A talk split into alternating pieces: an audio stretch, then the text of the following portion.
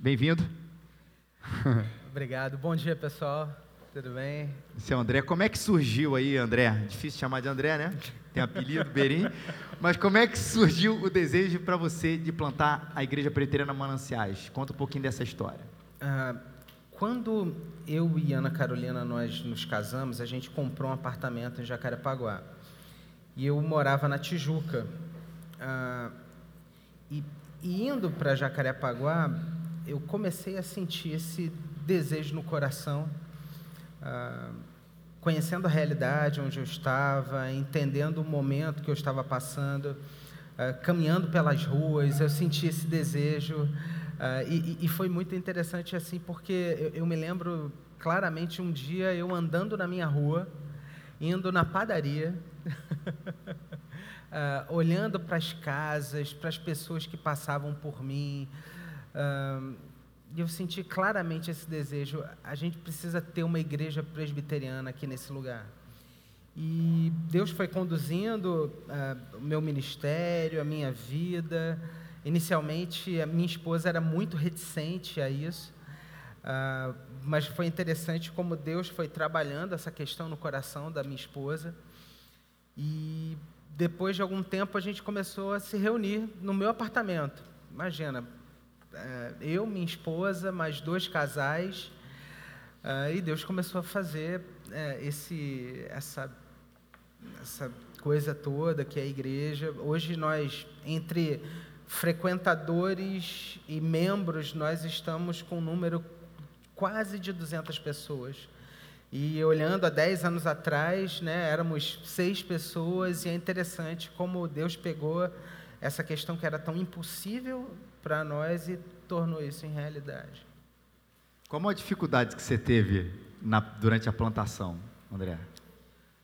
Ah, o que, que acontece? A, um, a, a, plantação de uma igreja, ela, ela mexe muito com você enquanto plantador.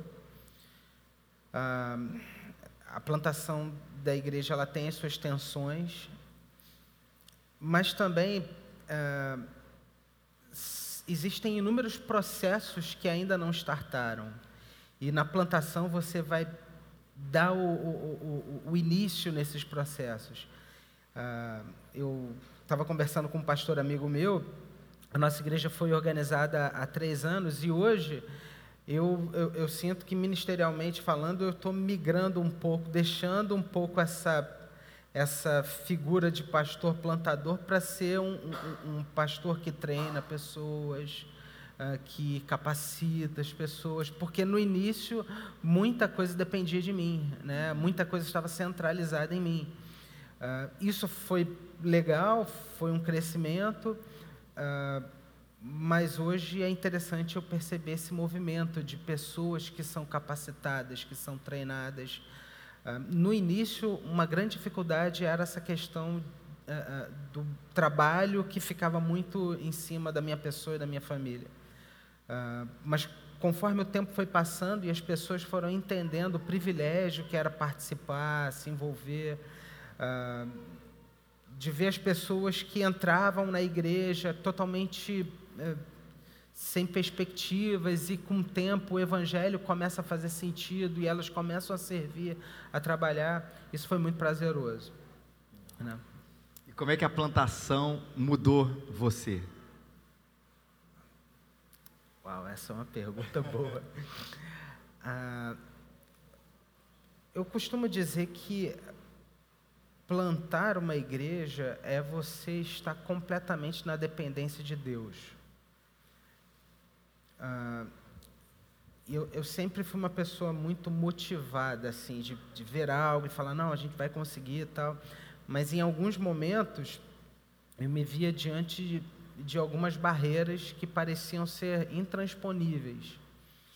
Ah, por exemplo, eu me lembro quando a gente se reunia numa casa de festas.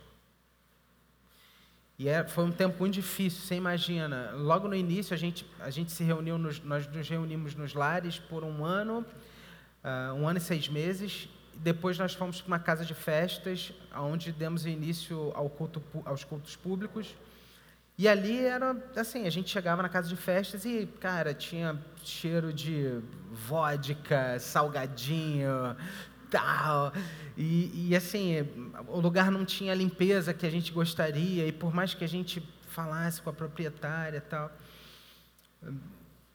E eu, e eu era muito imediatista, eu queria ver as coisas acontecendo, mas a, a plantação ela serviu muito para me mostrar que as coisas não funcionam no meu tempo, né? Mas Deus tem um tempo e, e é interessante como eu tenho trazido isso para a minha vida hoje, para as demandas que eu tenho, para os sonhos que eu tenho.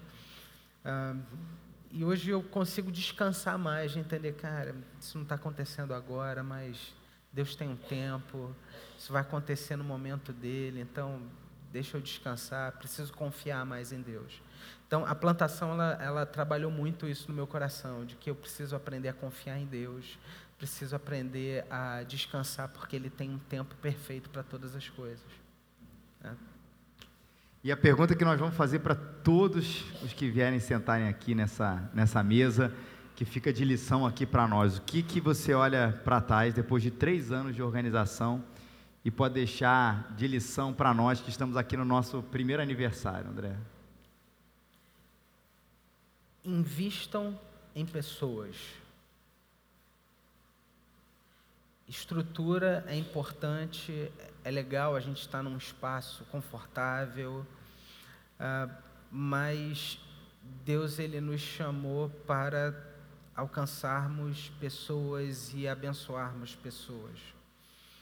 Uh, eu me lembro quando nós nos reunimos no nosso grupo base, eu conversava com, com o pessoal, aí, gente, olha, uh, nós estamos aqui, aqui são pessoas que nós convidamos, mas quando a gente começar os cultos públicos, a gente vai receber pessoas muito diferentes, com históricos de vida diferentes, com momentos de vida diferentes.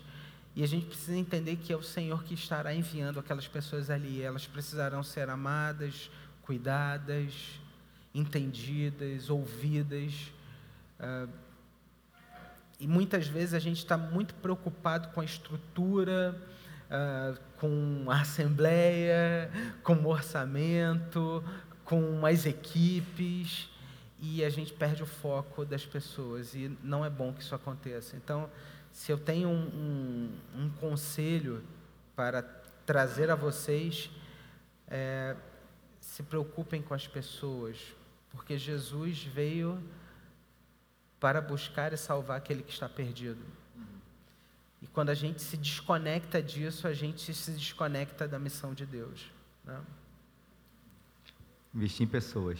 Obrigado, André.